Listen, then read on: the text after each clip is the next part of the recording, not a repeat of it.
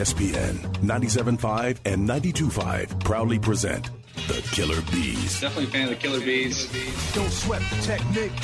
Coming to you live from the Mobile Veritex Community Bank Studios from East River 9. Here now are the Killer Bees, Joe Blank and Jeremy Branham. Oh, hell yeah. You about to get all stung up. Ooh, what up, H-Town? Hey, how we doing? He's blank on Branham. Joe George is here. The assistant to the regional manager, Queen Bee of the Killer Bees, Josh Chevy, is holding it down back at Gal. We're broadcasting live at East River 9, where tomorrow it's the one year birthday party of East River 9. Happy oh. birthday! I guess a little early birthday for East River 9, but they're celebrating tomorrow.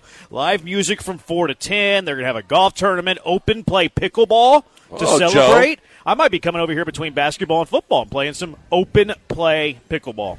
Let's do it. Ten bucks, ten bucks. You and me, Joe.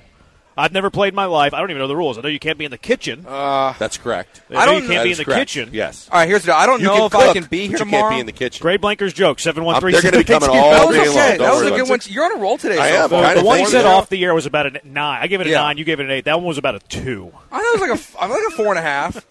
I mean, I just go for totals. I mean, whatever I end it. He's The Russian judge is always uh, killing me. It's okay. Blankers doesn't care about the averages. He cares about the total. He's a volume joker. Uh, maybe not today. Maybe not tomorrow, Jeremy. We can't play, but I'll play you next time we're out here. okay, Ten sounds bucks. good. Ten bucks. If he doesn't know the rules, you need to at least to take advantage of that. have you played? I don't know the rules either. Yeah, I didn't think he knew the rules either. You don't either? We're just gonna make our own Yeah. rules. okay.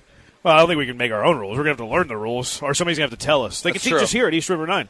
Uh, but yeah, tomorrow, the one year birthday party of East River 9. Coming out with us, we'll be here till 6, uh, and then be here tomorrow for their one year birthday party. It's going to be great.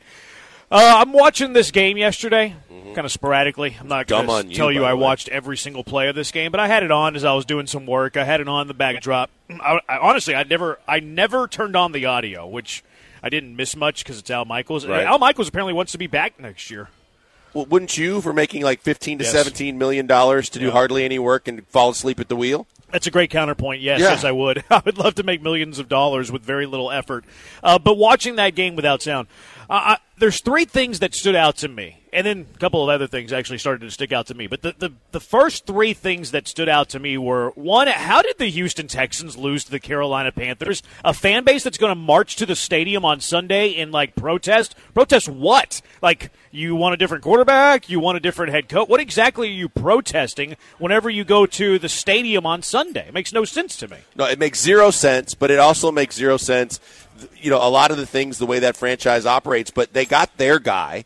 They got, they picked their head coach. They did whatever they wanted to do, and now all of a sudden they're upset about it. I mean, their offensive line is hot garbage. It's not going to protect, no matter who your quarterback is, to really get a true and fair assessment of what Bryce Young can be. Their offensive line is just absolutely awful. Yeah, they're a, they're a bad football team. So like that's the first thing that crossed my mind. I'm sitting there watching that team. Like how in the world did the Houston Texans coming off a bye lose to the Carolina Panthers? Like I, I can't fathom it. Like I don't know how it happened. Well, I know how it happened. Bobby Slowik didn't play very, didn't call a very good game, and the defense I think has some holes to it. You shouldn't lose to the Carolina Panthers. And then if you I hate doing this, but if you were to chalk that up for a victory for the Houston Texans, you're looking at a five and three record. You're looking at a game behind Jacksonville. You're looking at a team that controls their own destiny to win its division. Five and three would be tied for fifth place in the AFC too. So like we have these conversations. Here's what the Texans have deserved. Here's what the Texans have earned this year. Because DeMeco Ryans is a really good coach. Because CJ Stroud has turned the direction of this organization. The Houston Texans have earned our criticism quite frankly. Like in the past, if it, like what last year under Lovie, they lose to Carolina. Who cares? Like you're you're tanking. You lose under David Culley. Who cares? You're not a real NFL organization. But because the Houston Texans have returned to relevancy, they have earned us our criticism. They've earned our mm-hmm. criticism. And I point to that Carolina game and I circle that. I go, if you missed the playoffs, it's because you lost to an awful Carolina Panther football team. Yeah, you know what? It's the thing that we didn't want to have to do at the end of the year to have the revisionist history of go back and look at the games or game in this case that might stand out to you that you let get away that might be a difference maker. And that's the first game you're going to look at. Yeah, the Atlanta game was close and they had opportunities, but they lost it on a field goal at the buzzer. You could you can question you know Yeah. timeouts and things, but that was that was where you go. Atlanta's not a horrible football team, and, and look for one week at least, their quarterback played really really well to where. He, you know, he threw up. He had a big game, and you didn't exactly have your best defensive game. There's not a shame in losing that game. No, no but shame. Desmond Ridder was on fire that game. But when you look at what happened in the Carolina game, then you look at the body of work of what Carolina has been and continues to be. You're like, how in the world did a team that looked as good as you've looked all year lose? You didn't get your doors blown off by any teams that you were, you know, supposed to lose to, but you lost a game that you easily should have won. 13 points. They scored 13 points against Carolina. Like that was a slow, that was the slowing game in which they failed to execute. They failed to score. I think they thought they were going to roll over out of bed and just run down their throats. And it's like, uh oh, all of a sudden we got ourselves a game. And they still made like critical mistakes in that game that led to that loss. So that's the first thing I'm sitting. And because the Texans are are back, like to relevancy, uh, they have all of a sudden they they've earned our criticism, and Yeah. that's a game that you circle. I'm like, man, you would be in the playoffs of the season we're in today if you won that game. You'd be a game back and control your own destiny in the AFC South if you won that game. The other thing I'm thinking is because the Texans drafted second, they drafted C.J. Stroud. Bryce Young obviously went first. Second thing I'm thinking, I'm thinking two things, kind of two pronged here. What does C.J. Stroud look like right now in Carolina, and what does Carolina look like if they have C.J. Stroud, and then vice versa?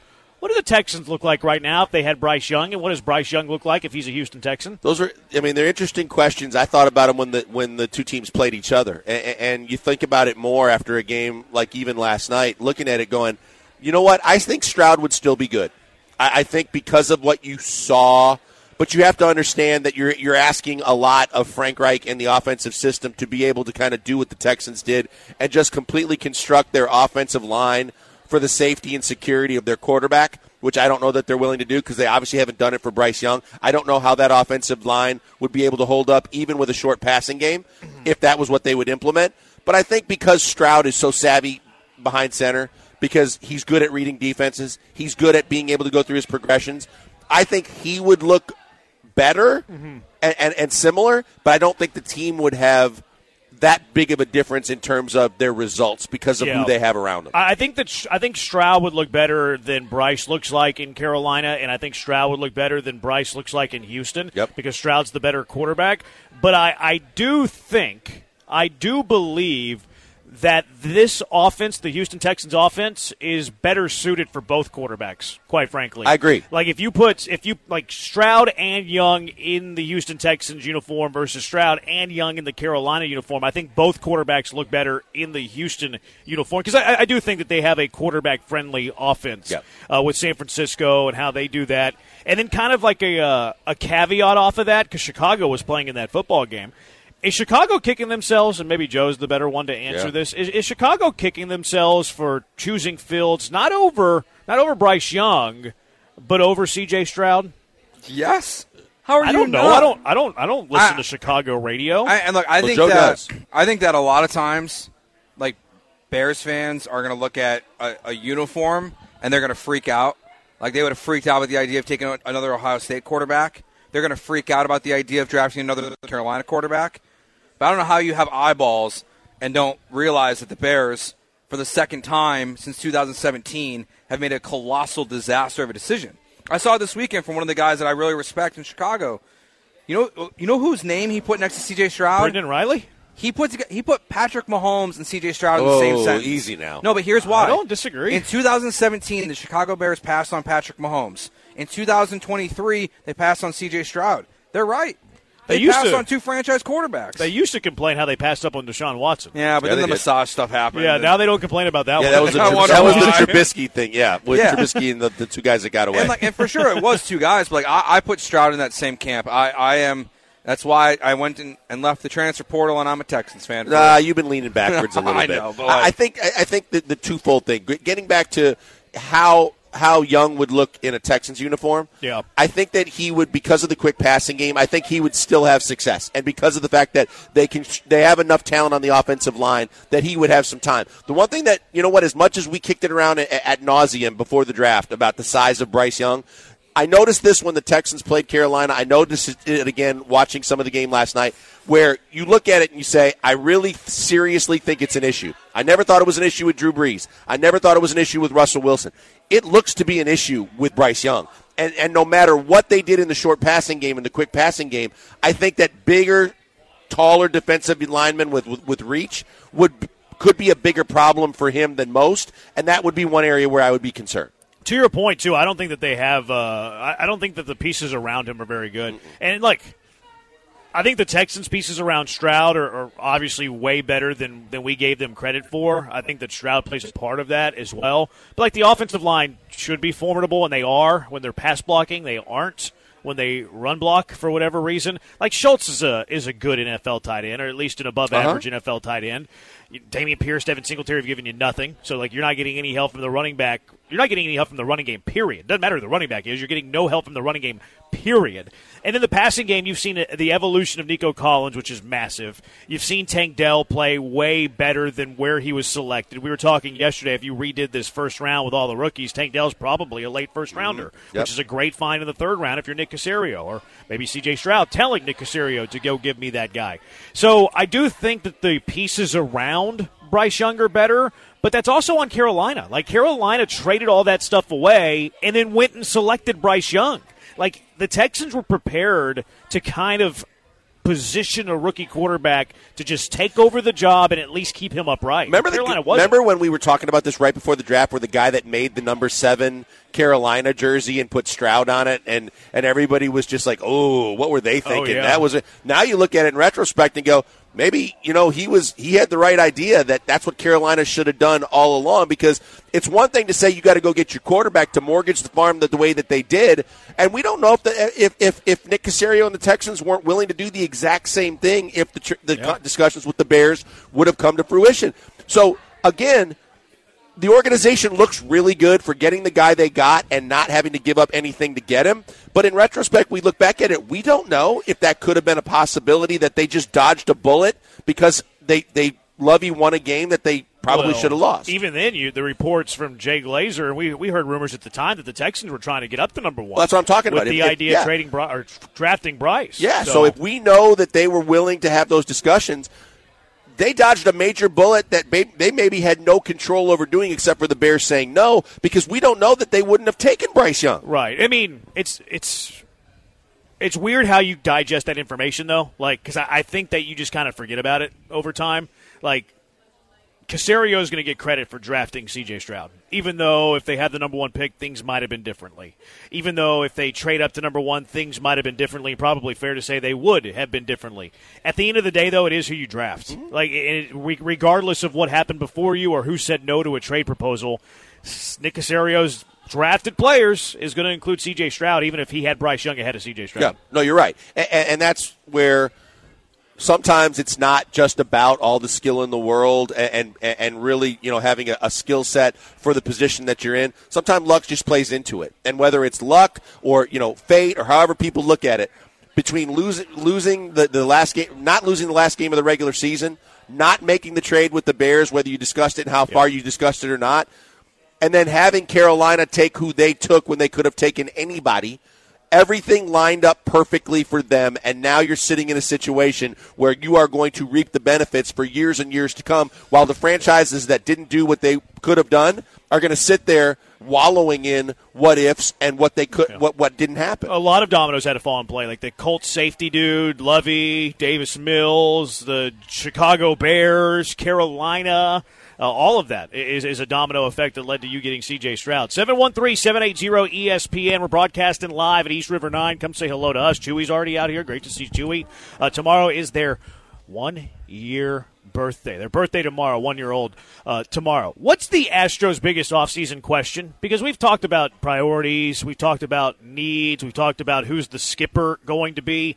What's the biggest of them all? Biggest Astros offseason question, 713-780-3776. He's at Pac-Man Joel on Twitter. I'm at Jeremy Branham. Joe's at Joe George Radio. Uh, we're conversing on the Twitch as well. Twitch.tv slash ESPN 97.5. Killer Bees live from East River 9 on, e- on ESPN 97.5 and ESPN 92.5. ESPN 97.5 on Twitch. We control the spice. The spice extends life. The spice expands consciousness.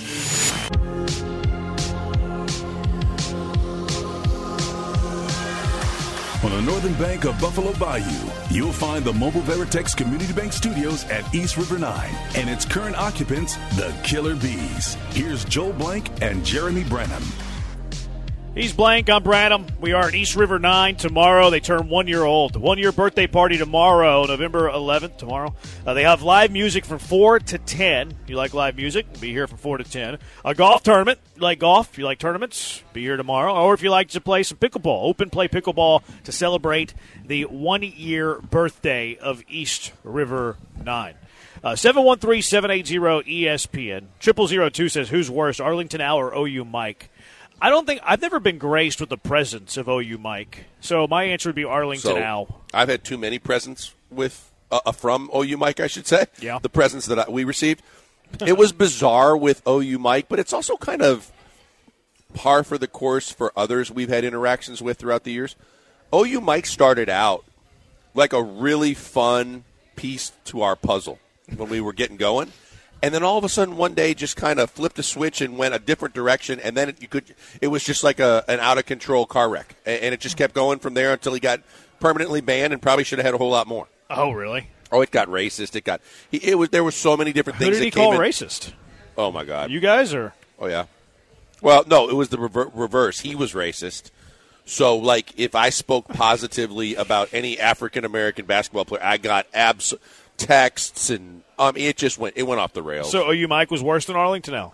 yeah, Okay. well, There you well, go. for sure. 713-780 ESPN. Biggest Astros offseason question. They don't have a manager. Who knows when they're going to hire a manager? Free agency. There's, you know, there's been I've argued with people about weaknesses on this team and what can be addressed in the offseason. I want a starting outfielder. Some people think I'm crazy for wanting a starting outfielder. Uh, backup catcher is a priority for some reason, uh, according to Dana Brown. CBS has a, a they list their biggest offseason question for every single team. We don't really care about every other team. But the Astros, their biggest question is who's going to replace Dusty Baker. So their biggest offseason question is manager. What is your biggest offseason question? 713-780-3776. Blake, This is, what's this, yours? Jeremy. This is similar to what we did yesterday when we said, you know, who is the, who is the, the, the go to guy with the Rockets, and it ended up being that it's it's Ime Udoka. I think in, in how I answer this question would be, is Jim Crane willing to go over the tax and how far? Because I think the time is now. I think it's extremely important based on what we've seen in terms of the lay of the landscape, in terms of the, the Rangers and winning the World Series and beating you in Game 7 in your own ballpark and seeing that that team's probably not going away and they're going to get Jacob DeGrom back at some point. Knowing that Seattle is right there as well as a very formidable foe in your own division. Knowing that you still have an open window of keeping this golden era of Astros baseball going but you're in a different place than before. Last year when we were talking about well how much money is he willing to spend that he has that's just like a slush fund? Now you're talking about it from a different perspective and you're trying to figure out hey how dedicated is he truly to taking all the, the money that he made and all the success that he's had and keeping it going forward and and how much is he going to be a more frugal owner and say yeah we had a great run i'm not willing to go so far to just start giving money away in the tax That's where I'm at too. Like that. That to me is the biggest offseason question. I look manager spot is obviously important, and I have some some guys on my list that if they hired, I would be pretty like I'd feel gross about.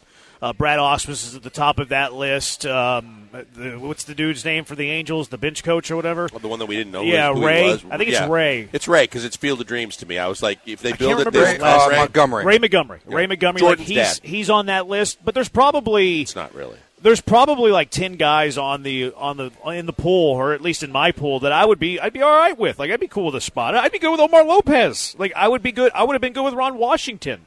Uh, Would you? Yeah, absolutely. I think Ron Washington's a ball coach. I would have been very pleased with Ron Washington.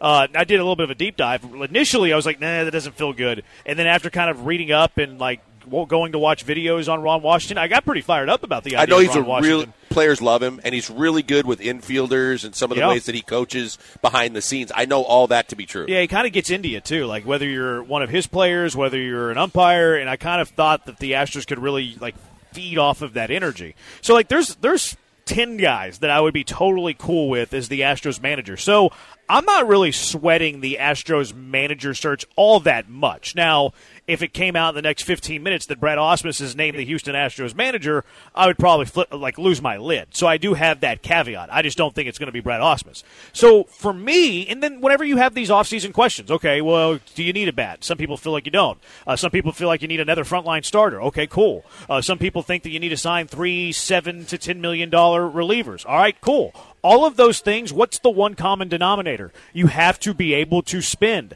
And if you look at the Astros projections in terms of where they are to the competitive balance tax, you know, everybody has their own projections. There's the COTS, there's the uh, Spotrac. I think I think Fangraphs has one. It's usually it's roughly the Astros projection is roughly 5 million in the black to 5 million in the red. Somewhere in that window. So they don't have much money to spend unless Jim Crane feels comfortable going in to the luxury tax. So for me, before we talk about anything else, especially when you're talking about free agent acquisitions and allowing Dana Brown to improve this roster, and if you want to be a championship team, like you got to have some certain things that you have to be comfortable with, and with because of where the payroll's at. Because last year I thought the Astros acted like a champion, like they went out and spent. Yeah. They weren't above the competitive balance tax. This isn't every single year. I need Jim Crane to be above the competitive balance tax, but this team has holes. This team doesn't have wiggle room under the competitive balance tax. The first question that I have for the Houston Astros offseason coming up that we're currently in is Jim Crane willing to spend? Is Jim Crane willing to go into the competitive balance tax to fill holes on this team that I think are necessary to show that you have championship as your priority? Yeah, I think that's that, that's why we're both on the same page with it because you don't want another Drayton, right? And so far he's proven to not be another Drayton, but he's also had almost a can't miss proposition of having the roster that he's had with the the, the, the mix of players, and, and then having a, at least for a year a very shrewd, uh, actually for more for almost all of his existence, two shrewd general managers that knew exactly how to balance everything to get what this team needed when it needed it most to to, to have that best chance to win it all. Now a lot of things are kind of up in the air and now the proof is going to be in the pudding in terms of judging and grading him as a true owner of it's not going to be a cakewalk and you're not going to win the division by 10 games. It's not going to be a, an absolute certainty that you're going to be one of the top two teams in the American League and be favored by Vegas and everybody else to yeah. be one of the teams to win the World Series.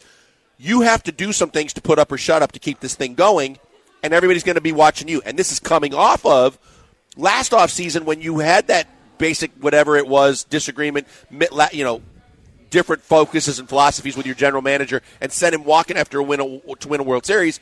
And before you could get the other guy in here fast enough, you made three moves with Jeff Bagwell that have everybody guessing and questioning what you're doing. I think the only other question that I would have is what does Dana Brown like truly, honestly believe of the rotation?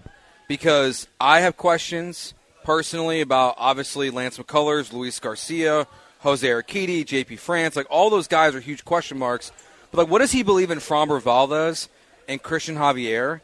And I think that the move he makes at starting pitcher will tell you that answer. If he does nothing, he feels good about everyone. He feels good that McCullers and Garcia will come back. But if he does, like this Dylan Cease stuff that we've kind of batted around a little bit, make that big of a move, I think that says more about how he views Framber yeah. and Javier than he does anyone else. So besides spending money, like that's my biggest question is how Dana Brown views the rotation. I don't think that they're going to add a significant name to the rotation.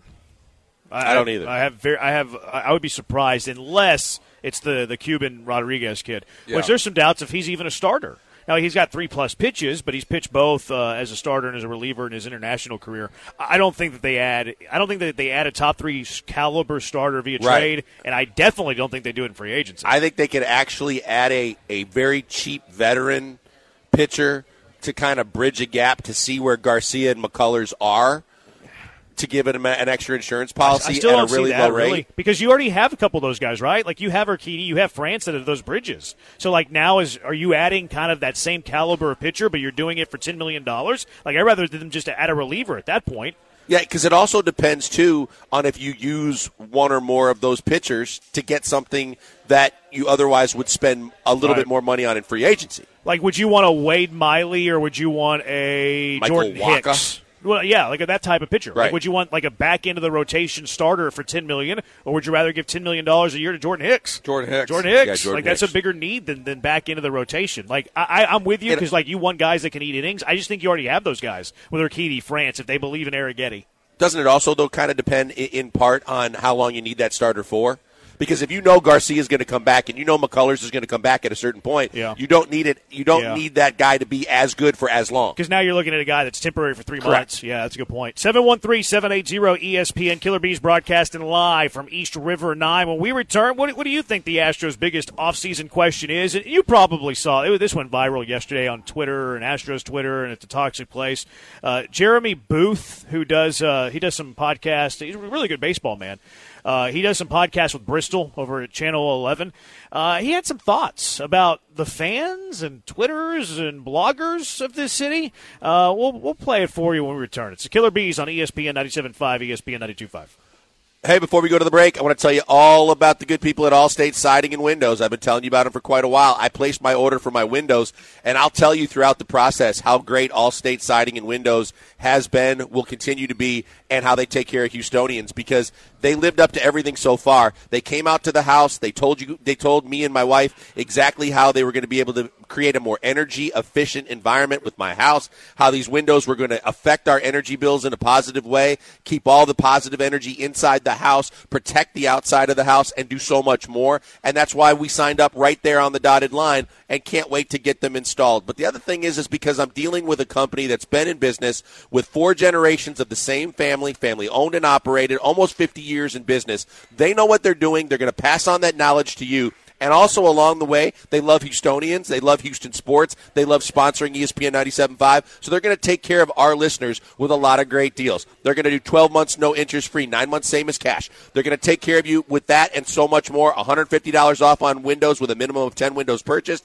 And you can get other specials by mentioning us and talking to Mary and her crew. I encourage you to check out the website, allstatesidingandwindows.com, and call them to get them to see how they can help you. 832-204-1936. 832-204-1936. Go see my friends at allstatesidingandwindows.com. ESPN 975.com. We keep getting away with it. I want some ball. Give me the ball.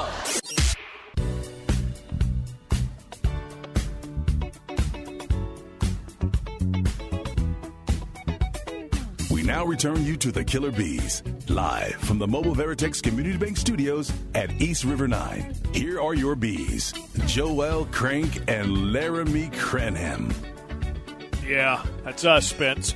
Uh, Killer Bees broadcasting live, East River 9. Be here till 6. Come hang out with us. Tomorrow, the one year birthday party of East River 9, November 11th. That's tomorrow. Live music from 4 until 10. It'll be a lot of fun. A golf tournament as well. Lots of fun. Pickleball, open play pickleball to celebrate the one year birthday of East River 9. We'll get to the Jeremy Booth stuff in a, in a moment. He and Jason Bristol on the Bases Loaded podcast that they, they do. Uh, Booth, a former scout, good baseball, really sound baseball mind, uh, went, at, went into kind of the I guess tweeters and bloggers and maybe a single radio host, maybe more than one radio host. Was it Blankers? Was it me? Who knows? We'll let you decide here in a little bit. But we were asking you what's the Astros' biggest offseason question? No, 5199. Astros' biggest need pitching, uh, bullpen and stability in starting rotation, given free agents leaving and inconsistency in 23 starting rotation. For me, it's the bullpen. Like, I do think you have a rotation that's good enough to win. You've won with this rotation. You've won with Verlander. Now he is two years older. Uh, you've won with Framber. Now he's maybe two years away from his peak. I don't know. Javier, did the league figure him out? I st- I'm still bullish on the future of Hunter Brown. Uh, and Luis Garcia's solid if you do get him back. Now, Tommy John, you really don't want to put a whole lot of stock in his return, and the same thing with McCullers. Uh, next time that you're counting on Lance McCullers to do anything, then you need to reevaluate your own life. Uh, but you have names there that are certainly capable of carrying you pretty far. Yeah, you do. Uh, you also have questions about a JP France and can he duplicate or come close to doing what he did when you absolutely never saw it coming but could not have needed him more a year ago? Could he do that again? Can Hunter Brown figure it out? We know he's got the stuff, but can he pitch a- instead of just having unbelievable stuff and just throwing? Can he pitch his way into taking it to the next level? You assume that he should be able to do that, and he's got the bright people around him to get him to do that. But when you look at it, there are questions, but it's not as bad as other teams because you have so many options to go to and other insurance policies that could be there in the waiting if you need, like Garcia, like McCullers. I think every team has questions. Uh, I think it's the nature of the business. I'm personally looking at trading JP France. I think this season was kind of smoke and mirrors. I think there's a reason he was a 28 year old rookie. I don't think very highly of his stuff. I'm trying to flip JP France for Sell uh, high, reliever. right? Yeah, I'm trying to flip him for a reliever. Yeah, and, and sell high when you don't Yeah. have to worry about the bottom falling out in year two, and just go, hey, everybody, the tape that they got and what they saw, and if they just look at the regular season, kid had a phenomenal year, and there should be no reason for teams to not want that guy on their team. As opposed to let him start the season. If he starts to fade and blow up, now you got zero return on the investment. I'm not a. Um, I'm not a, a that like I think Spencer Arrighetti's gonna be all right. I'm not as high as him as Dana Brown is. Like Dana Brown talks about him like he's a top three Right. of the rotation starter. I think he's probably middle to back end. Uh, but I, I believe more in Spencer Arrighetti's next five years than I do JP France's next five years. So now France is being jumped by somebody else. Currently, he's your seventh starter. Even before you talk about injuries, uh, I'm trying to trade JP France for a good relief arm that I can count on but maybe the seventh inning. Like if you can get an arm that's better than Graveman, better than Montero, that's something that I'm doing, especially if he's cheap, because now you're doing it without actually going into the free agency market. See, I like Blanco's arm better, but I, I I. Have serious questions about Blanco's ability to pitch. Yeah, I wouldn't say that Blanco's better than France. I, I think that it's kind of a toss up depending on what you like. Now, I think France's strength is he knows how to pitch. He just doesn't have great stuff. Whereas Mm-hmm. Right. Blanco has, I think, good stuff. Doesn't necessarily know how to pitch, and he's kind of a fringe guy too. He's kind of a tweener. Is he a bullpen arm? Is he a starter? You're not really sure But what you your point, you've got Arrighetti coming up from Sugar Land. You've Yeah. got Blanco, who's been up and back and forth, and both of those guys are, are are better than serviceable if you do choose to trade JP. France. Like even if you don't count Luis Garcia and Lance McCullers because they're hurt, you got Verlander better than France. You got Framber, you got Javier, you got Brown, you have Urquidy, and I feel like I'm leaving somebody else off. Maybe maybe I'm counting Arrighetti. Maybe I'm counting Arrighetti as my sixth had- best starter, and now France is my seventh. That's what I'm doing. I'm counting Arrighetti as a better starter than JP France. He's my sixth best starter in this organization that's big league ready. France is now seventh. That's before you talk about injuries. That's before you talk about Luis Garcia because he's better than France. So now France is eighth. Eh, Lance McCullers is better than than JP France. So now France is ninth. So I think when you look at capable starters that you have in this organization, JP France is, is down on that and list. I'm not a fan of Bielak, but Bielak has Yeah, given you some decent starts. He's also had some blow ups, but at the same time, he's proven that from in short short stints he can be serviceable to whether he has value with you or another team. You at least know you got another guy in your roster that's pitched in the big leagues that's had a, a few games where he's pitched well. Yeah, I feel like I I'm wish you not- would. look, I you wish know, you wouldn't you- have brought up Bielak because I feel like you painted a black uh, a black cloud over it. He's Scott serviceable, is what he is. Not very Yeah, good. I'm not a fan of his on the Astros team, but if another team wants him, have at it. I still I think just don't like think that they will. I, Right? I would I still think so. look at Bielak? I think other teams will want him. I don't know. Really? about that. Yeah, I don't know. I'm, I'm not expecting a big return. I think there are other teams that look at their fifth, fourth, fifth, sixth starters going, I could get that guy, and he's probably better than what we got. Yeah, I trade him Yeah. in a heartbeat. I, I think would too. I still think Urquidy is a guy that I would be curious if they're going to want to move this offseason. I think they move one of those two. I think they move one of Urquidy or France. Because the thing Not about both. I think Urquidy, I think they move both if they if they felt better about Garcia and McCullers. Yeah. But because they don't, they can Yeah. only move or one. if they were healthy and you knew That's they were what I mean, healthy. yeah. because like the St. Louis Cardinals, I think are a perfect team to look at for like Jose Urquidy. They there's been reports that they're looking to trade one of their outfielders for a starting pitcher, and it's like, huh, that just feels like a perfect marriage. Their outfilders kind of stink, though. Yeah, they're not the only great. outfielder You don't like O'Neill? Not really. He he had, he's a one hit wonder. I think he's been awful. He, I think he was good two years ago. He's been awful ever since. Yeah. Lars Nootbaar's is the only one I like. I don't think he's tradable. No, I can't imagine that. pretty Yeah, good. Him He's- and Urquidy. the- all of the other ones are mid, like so mid to me. Yeah. Carlson's mid. O'Neill's mid. I'm blanking on one of the other guys that's co- totally mid. yeah, I just I just feel like I, I still believe like left field is a huge hole. and- Burleson. Yes. There's they're they're all four, like fourth and fifth outfielders. Yeah. Like, I don't like those guys at all. Well, maybe that's B, maybe that's your Bielak trade. Maybe. Bielak for one of those guys. But I just I still feel like if you can trade Urquidy for a left fielder, I would do it. it's the better Depending move the than trading fielder. for a bullpen arm. You can Well- trade one Mexican for another. Jose Urquidy for um, Alex Verdu- uh, Verdugo. Verdugo. Verdugo. Verdugo. I think that trade makes a lot of sense for both teams. I, I agree. And, and I think that whether you you know choose to sign and lock up Verdugo or not is another discussion. But if you could get him, you definitely explore that possibility because I think he adds a lot to this team in the short term. And I think that there's obviously a, a, a bonus or there's something to be had if you're the Red Sox adding to their pitching staff. But I think if you look at the overall big picture situation and, and you look at the guys we're talking about, it would be great if you could say, hey, both guys are going to be healthy. We don't even know if Urquidy is going to be healthy because of the fact the last several years he's been battling, you know, nagging injuries to where I don't think you can get like the Willson Contreras trade done again with with Urquidy. But if Urquidy brings enough value to get you an Alex Verdugo, I do that. Yeah, I'd be looking to trade one of my back end of the uh, the starters, whether it's for a left fielder, whether it's for uh, like a capable, really good reliever that's under club control for a while. Seven one three seven eight zero ESPN. Jeremy Booth, uh, former baseball scout, he goes on with Jason Bristol, sportscaster at Channel Eleven. They do a podcast called Bases Loaded, I believe, with Bristol and Booth.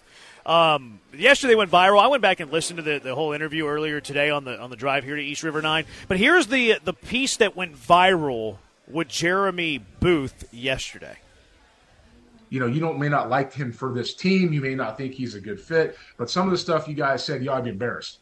To be embarrassed because the rest of the game looked at that, and this is right on the heels of Dusty Baker looking at that, right, and saying, "I don't want to be here anymore because I don't listen to the bloggers. That's why I went to the house. I'm 74 years old, and all the stuff I went through, you ran me out, and some of you celebrated it." You got the rest of the game watching you. You want everybody to want to be here. Somebody said that the Astros job is most desirable in baseball. Let me tell you something. Dana Brown's good. Okay. Jim Crane, as much as I got to be around him, man, that guy's been maligned a little bit. He ain't that bad. He's pretty good. He's got a pretty good group of advisors, and they got a good clubhouse. And the reason that people don't want to be around is because of the bloggers and the people online that go torture them. And they're driven by at least one, at least one radio host. All right. So at least one radio host drove Dusty Baker out of town. The tweeters, these bloggers, and at least one radio host. Could it have been Blankers? Could it have been Branham? Who is this radio host that chased Dusty Baker out of town? 713 780 3776. Joe, could it have been Blankers? Could it have been Branham? Well, I don't Joe think, knows. I think I think I Blankers. mean, we all know. Probably not Blankers, um, because you're he's not the most active on Twitter during Okay. like you know a- attacking people. I would say, Maybe he has a blog. but I like give honest opinions. I don't go after people. yeah, I, I, but I'll say this. I mean, you want to talk about people? Look, he's sensitive. He's upset. Yeah. Dusty didn't like the media, and I think just like 130 games. Of what's wrong with Dusty's lineup? Just it finally got It to was him. like you, 180 you drove Joe. him out of town, was like Jeremy. 180 games, You drove Dusty game. Baker out of town. The uh, So so what's wrong with Dusty's lineup? It's your fault. Maybe it was me that drove. Du- I don't. Maybe it was. I'm not going to celebrate that if that's the case, and I hate that I did that. I don't believe that uh, I, I was. Uh, I think he's talking about Clanton here. A hundred percent. It's and not- it's more than a, 100%. uh, Because those it 'cause- can't be more than 100. percent well, can be. Booth There's not. to, A, there's no. sh- the- Booth tried to fight him. Uh, yeah. He, he really. Yeah, he's not the first. Yeah, but like Booth tried to fight him like, like a year ago. Yeah, so, so like, this it- isn't the first time. The- and they I- put it on full display. It was on did. full display on social media. Yeah, but like that's where like this whole thing is so stupid that Jeremy is like taking this view. Let's call him Booth. fair. let's call that him Booth Booth is trying to act like one Twitter disagreement between him and a radio host is the Yeah. reason why Dusty Baker ran out of town. Like, and honestly, I think And I not only that, but that he's preventing that it's So preventing the. Astros from getting another capable manager. Like that's also This what's is- being said here. this is like Skip Bayless or Colin Cowherd type stuff just to get the reaction. Because otherwise, I don't think that's what it is. Uh, you can't and a personal vendetta. But I don't think, I think there's it is. anyone in their right mind that believes, hey, guess what? There are guys out there that are going to turn down the Houston Astros job with that roster, Yeah. with that ownership, with that that situation, and say, you know what? I couldn't take the pre. I, I don't want to get into it with their bloggers and their writers. Yeah, like see- even if Yeah. it's Chandler Rome, I don't want to do that. I'm going to pass on that job. Get out of here with all Every, that. every city has this. Like every city has this, and every city has more of this, quite frankly, than, than Houston does. Uh, I went and listened to the whole thirty-minute interview, and it seems like Booth does have a an admiration for Ron Washington, and maybe even like a personal relationship with Ron Washington. And I think that he heard some things being talked about with Ron Washington that they didn't like about Ron Washington, and I think he took major offense to that, and that's what led to this kind of tirade to these tweeters and bloggers and at least one radio host.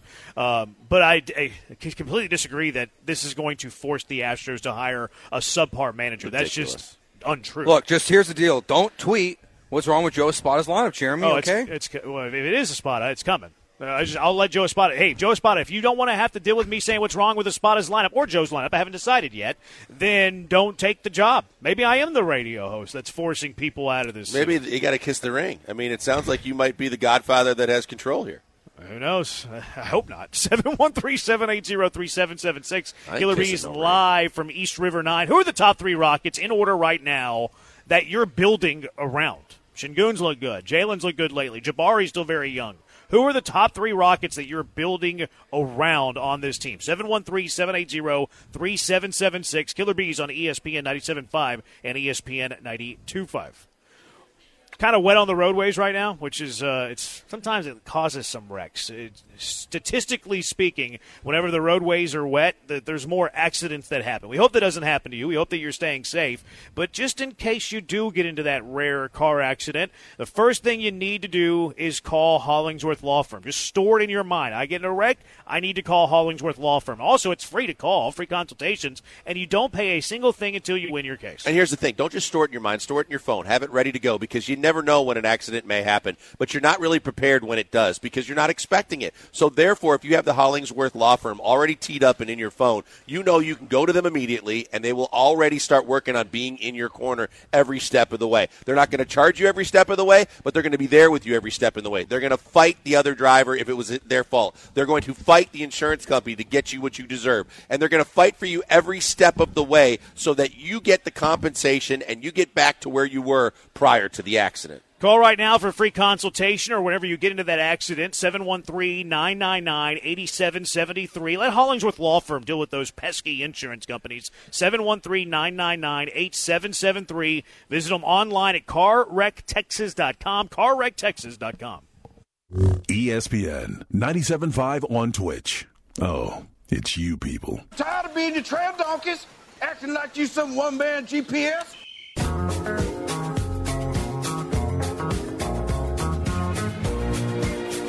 Back in the Mobile Veritex Community Bank Studios at East River 9, it's the Killer Bees, Joe Blank and Jeremy Branham. Dr. Dre says that. Uh, what did Dr. Dre say? You never know what Dr. Dre is going to say. Usually it's wrong uh, what Dr. Dre had to say. He said it was me that ran Dusty out of town. My old opinionated bleep. We are in the opinion business, right? I mean, we kind of have to do what We're in the opinion business. I just, it's just the whole thing is just so stupid. Like, I told the story earlier, but like in 2006, Dusty Baker got really upset with Steve Stone during a post game interview on TV on WGN, and he like took his headphones off and like left, That's what and Bob and, nev- Knight did that all the time. and never did another TV interview ever again. But like, it didn't run him out of Chicago because Steve Stone was mean to him, and it stopped the Cubs or the White Sox from hiring another guy because Steve Stone was mean. You think about It's this, so guys. stupid. Think is about what really we just ridiculous. got done talking about with Caleb Williams. Think about the fact that people were already annihilating him eh, for one, whether he was crying or not with his mom, but then saying that he wanted to go home and watch his shows, cuddled up with his dog. We could we could question if that's soft or not. But do you think that Dusty Baker is truly going to not take a job or come back at a job simply because of bloggers were too tough on him or it bothered him too much and that was the crux of why he left? Because he would never get another job in baseball because everybody's going, You played, you've managed in multiple cities that were tougher than this in terms of the media and the questions and the way they come at you, regardless if there was social media or not there's no way that they would say you're not tough enough to be able to endure that and take whatever they give you and tell me that that was the reason why you walked away. Yeah, I mean, even Dusty said that he was thinking about retirement last winter, and then it was the summer that kind of like kind of was the nail in the coffin. Not that it would have changed anything, but I mean, Booth, you can tell is like an old baseball head. I think he had a personal relationship or at least a personal admiration for Ron Washington. Uh, he read a couple of things that you know didn't say kind things about Ron Washington, and I think he held a grudge there. Uh, that to me is my, my biggest take, takeaway from it. Uh, 713 780 3776 4123. I don't know who Booth is, but he needs to nut the up. How soft can you be? It is a mean text day, too, by the way, so Oh, it might Friday. land on mean text. Uh, 2128, the Astros were done with Dusty. All of this was just to save face. I could see that, too. Uh, A147, Branham will live rent free in the future Astro manager head, running people out of town in style. Uh, 9243, got to be Branham asking wrong with Dusty's lineup. To be fair, there was stuff wrong with the lineup uh, most days. I never actually said that there was anything wrong with Dusty's lineup. I was just asking all of you, Houston, what uh, what y'all You just thought was opened wrong up with the lineup. forum I just and- opened and up Pandora's box. Got got the discussion going. I remember. Yeah. Okay, I got this wrong during the break. The whole beef thing between those guys. Yeah. It started because of the Astros tweet about the tens of fans, and Booth threw a temper oh, he got tantrum. really sensitive about it. He called the Astros organization classless on Twitter. Well, he called all of the tweeters and influencers. Yeah. and, he called them classless too. I think this guy's just a hack. Well, I, I- I'm sorry. I, Tell I didn't know face. who he was. until he started making guest appearances on the weekends. I mean, he's been on at- our show. I I know, he, but, but I'm just saying. Let me let me let me just kind of clarify this. Before he was on Channel 11 doing the Sunday night show after the news, a- and I was wondering who their their guest insider was. I didn't know who he was, and then I found out that he had, you know he he, played baseball to a certain level. Uh, but then because he was on Channel 11, that's the only way I knew him. Then we had him on the show. Good enough guy, knowledgeable baseball guy. Fair enough. But this is a lot of spilled milk and, and other things being aired out on a forum where whether he found out and realized it or not, his two little ventures this year alone better basically kind of let him know how it really gets handled out in the Twitterverse when you go out and start making outlandish statements that people can poke holes in. Yeah, I just think he. Um, I think he's on a high horse a bit and wants things a certain way. Old baseball head doesn't like analytics, stuff like that. Uh, 409 Josh, if internet comments keep someone away good, who would want a coach manager that is scared of people's opinions on the internet anyway? It's a great point. Like, that's the other thing, too. Like, he's making a bad take that some internet forums or Twitter or bloggers or tweeters are going to prevent the Astros from hiring a good manager is flat out wrong. It's a bad take. It should land on bad take boulevard. Uh, 6539. If any manager allows media's opinions to run him out of town, it's like the trash took itself out, period. I think it's a, a good point as well. To me, he knows Washington. He People said some bad things about Washington, and he took it out on the people that he thought uh, were saying bad things about Washington. He also had the thing where he, uh, he talked about. Uh, he said, like, you, Houston, you're you're keeping away good baseball people from Houston. He talked about tweeters and influencers, and or I don't know if anybody said influencers, tweeters and uh, the the bloggers. And then he had this to say to tweeters and bloggers.